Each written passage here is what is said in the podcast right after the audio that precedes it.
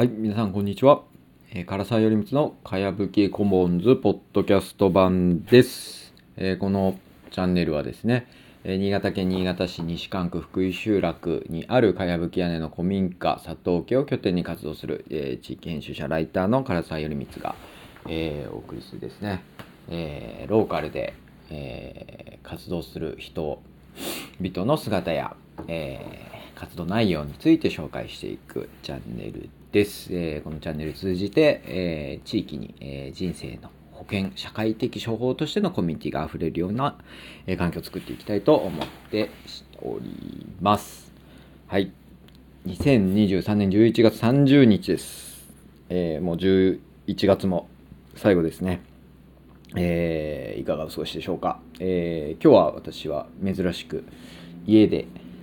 部屋で録音をしていますあのー実は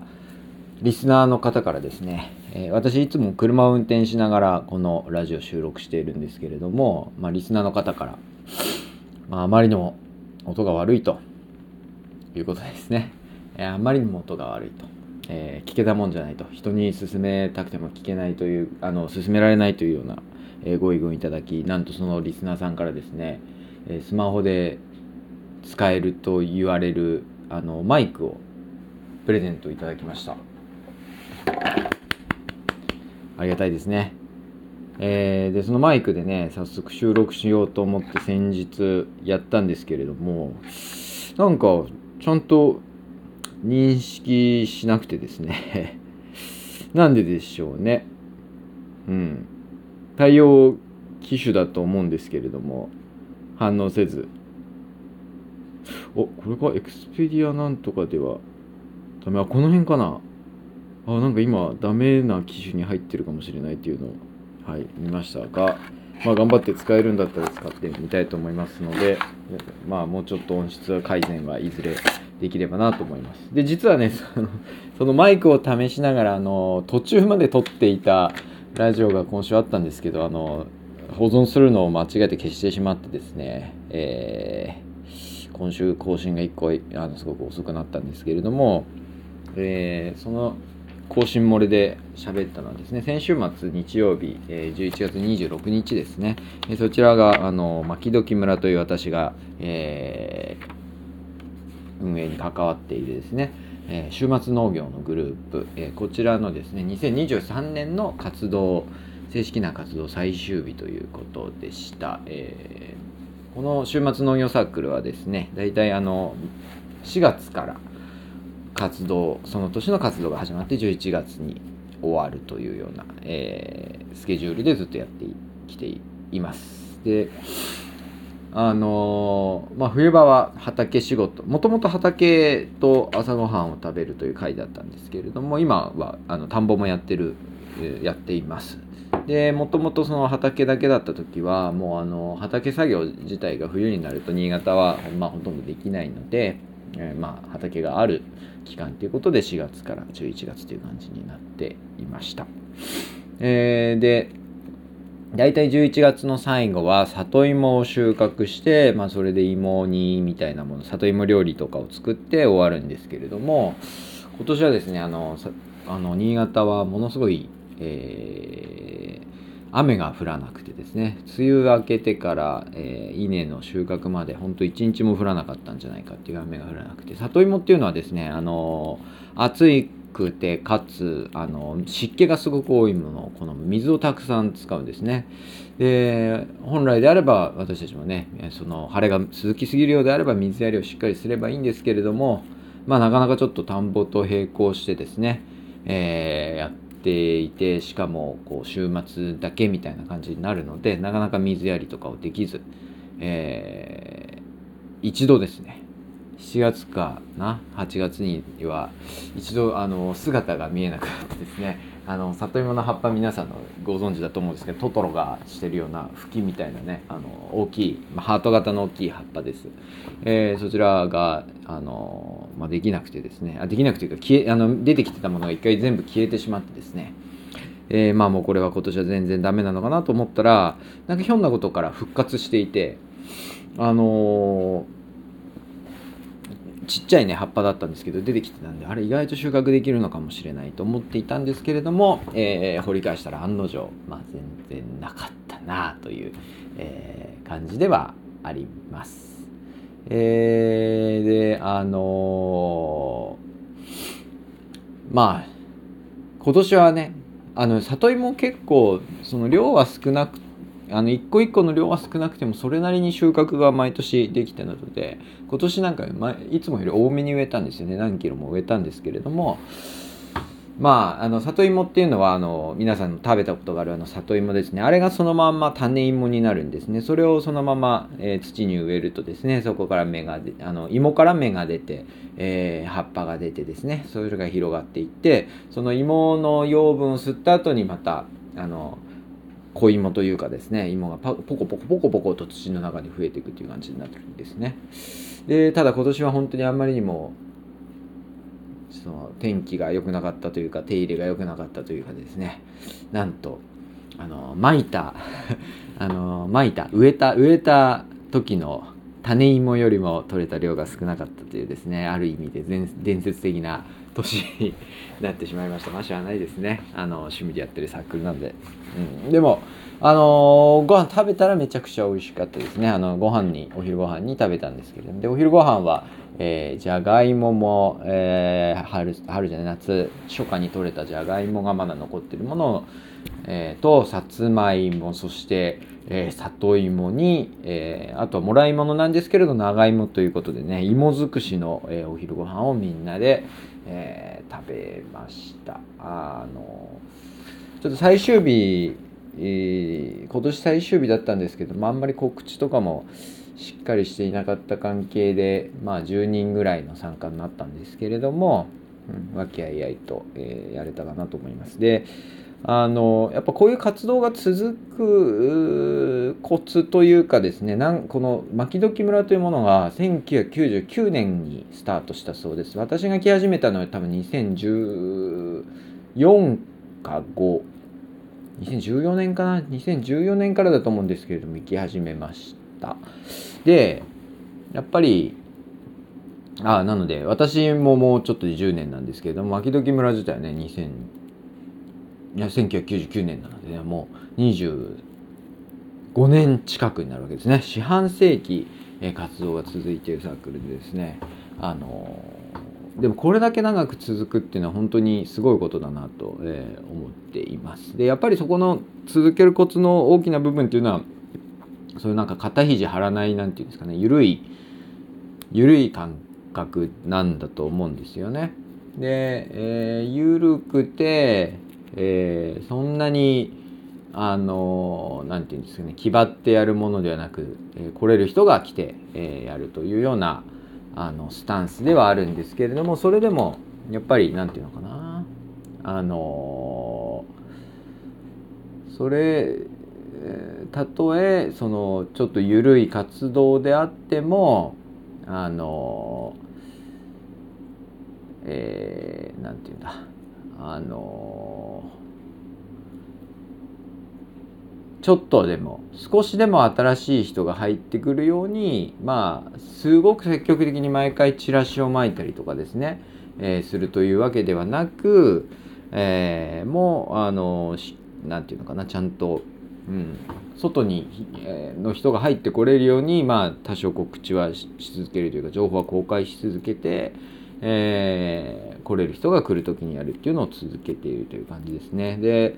あのだでもう一つその緩いっていうことともう一つがそのお客さんがいないということですかね。あくまでもこう自分たちで自分たちの楽しみを作る。えみんなで一緒にやるということであの誰かをおもてなしする活動ではないんですね。で今あの地域おこしとか、ね、町づくりとかの文脈ですとねあのちゃんと仕事にしないと持続可能性のためにはちゃんと仕事にしないといけない。ちゃんとお金を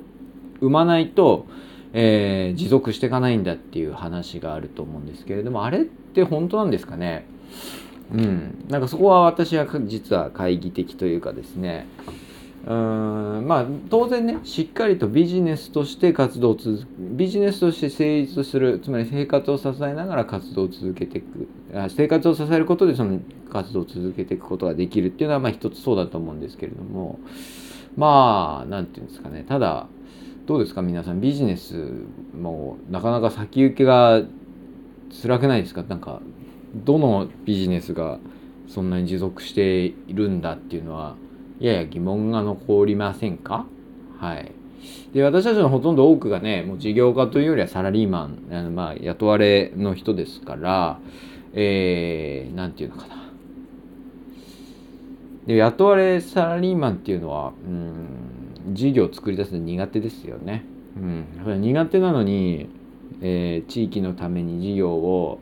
えー、作らなきゃいけないっていうですね苦手なのに苦手なことをですねに挑戦するっていうのはあんまり良くないのかなというふうに、えー、思ってるので私なんかは別にその地域活動っていうかですねコミュニティ活動みたいなものは別に無理に事業化する必要なくてむしろ事業化をしない事業化をしない形でどう続けるのかっていう方が大事だと思ってるんですね。で事業化しない方が続くんじゃないかと。で巻き時村っていうのは事業化してなくてですねまあえー、会員からの会費を運営費に回してやっていて、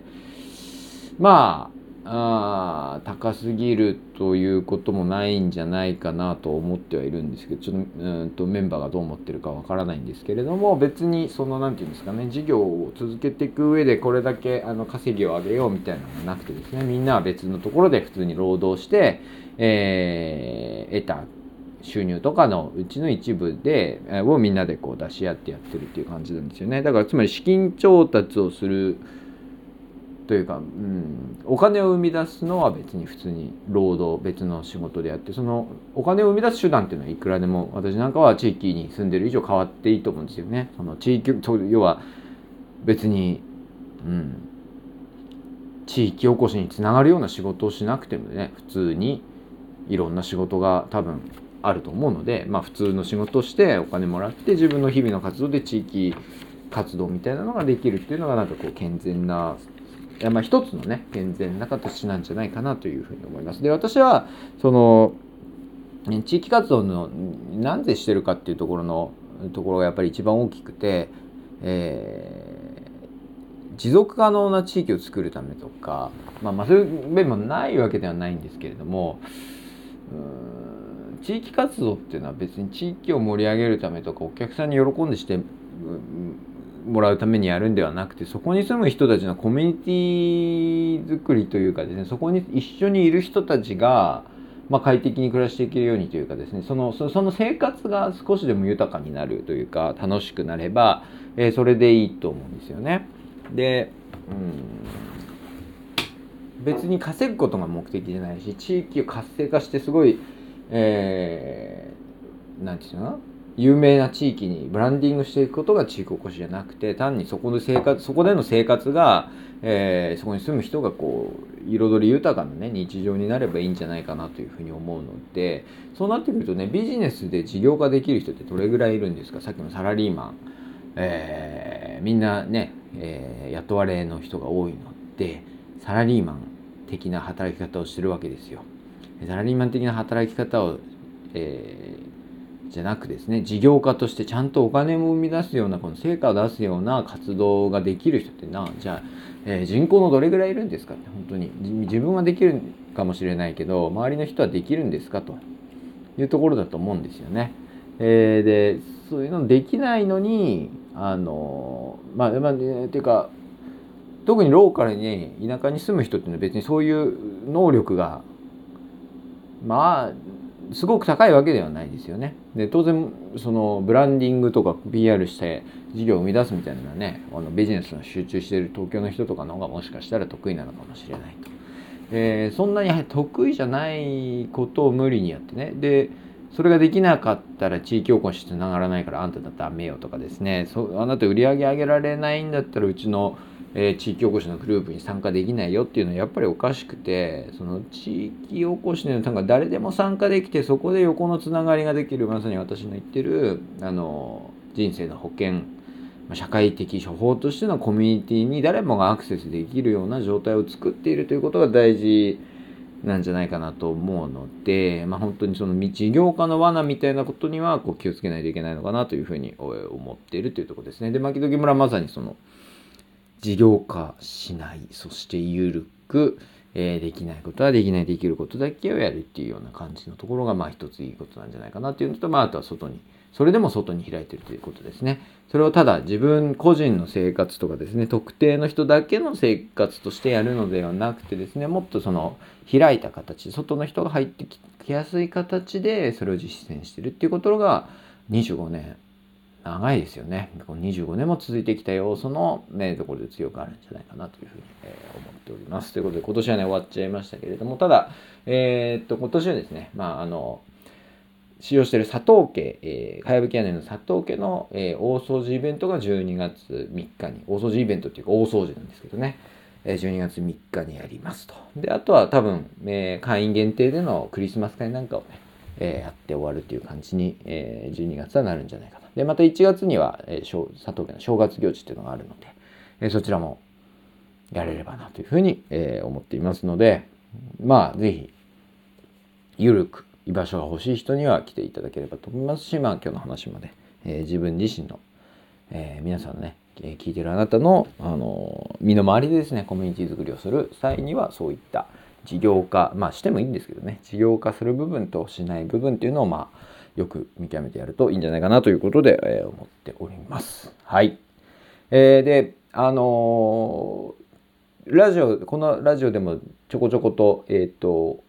なんか情報を小出しにしていたですね、私のその有料、動画配信、有料プラットフォームでの動画配信っていうのが一応なんかこう情報公開がされましてですね、えー、言論というですね、あの、私の好きなですね、えー、哲学者東博樹さんのやってる会社の、えー、がやっているですね、え、放送プラットフォーム、えー、しらすというところで、えー、チャンネルを持つことになりました。で、かやぶきコモンズという、えー、名前ですね。これは、まあ、全、すべての番組がおそらく基本的には有料番組、えー、になるんですけれども、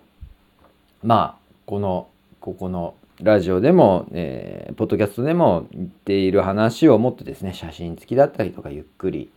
えー、やりたいと思いますし、そちらのリアルタイム生放送になりましてですね、コメントをつけてコメントとこう会話もできるというような、え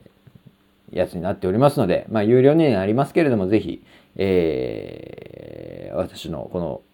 えー、番組聞いてくださってる方は、そちらに来てくれるといいなと思います。また今後 URL とかが、えー、確定したらですね、えー、なんか番組概要欄とかに入れていきたいと思いますので、ぜひご覧ください。ということで、今日は聞いてくれてありがとうございました。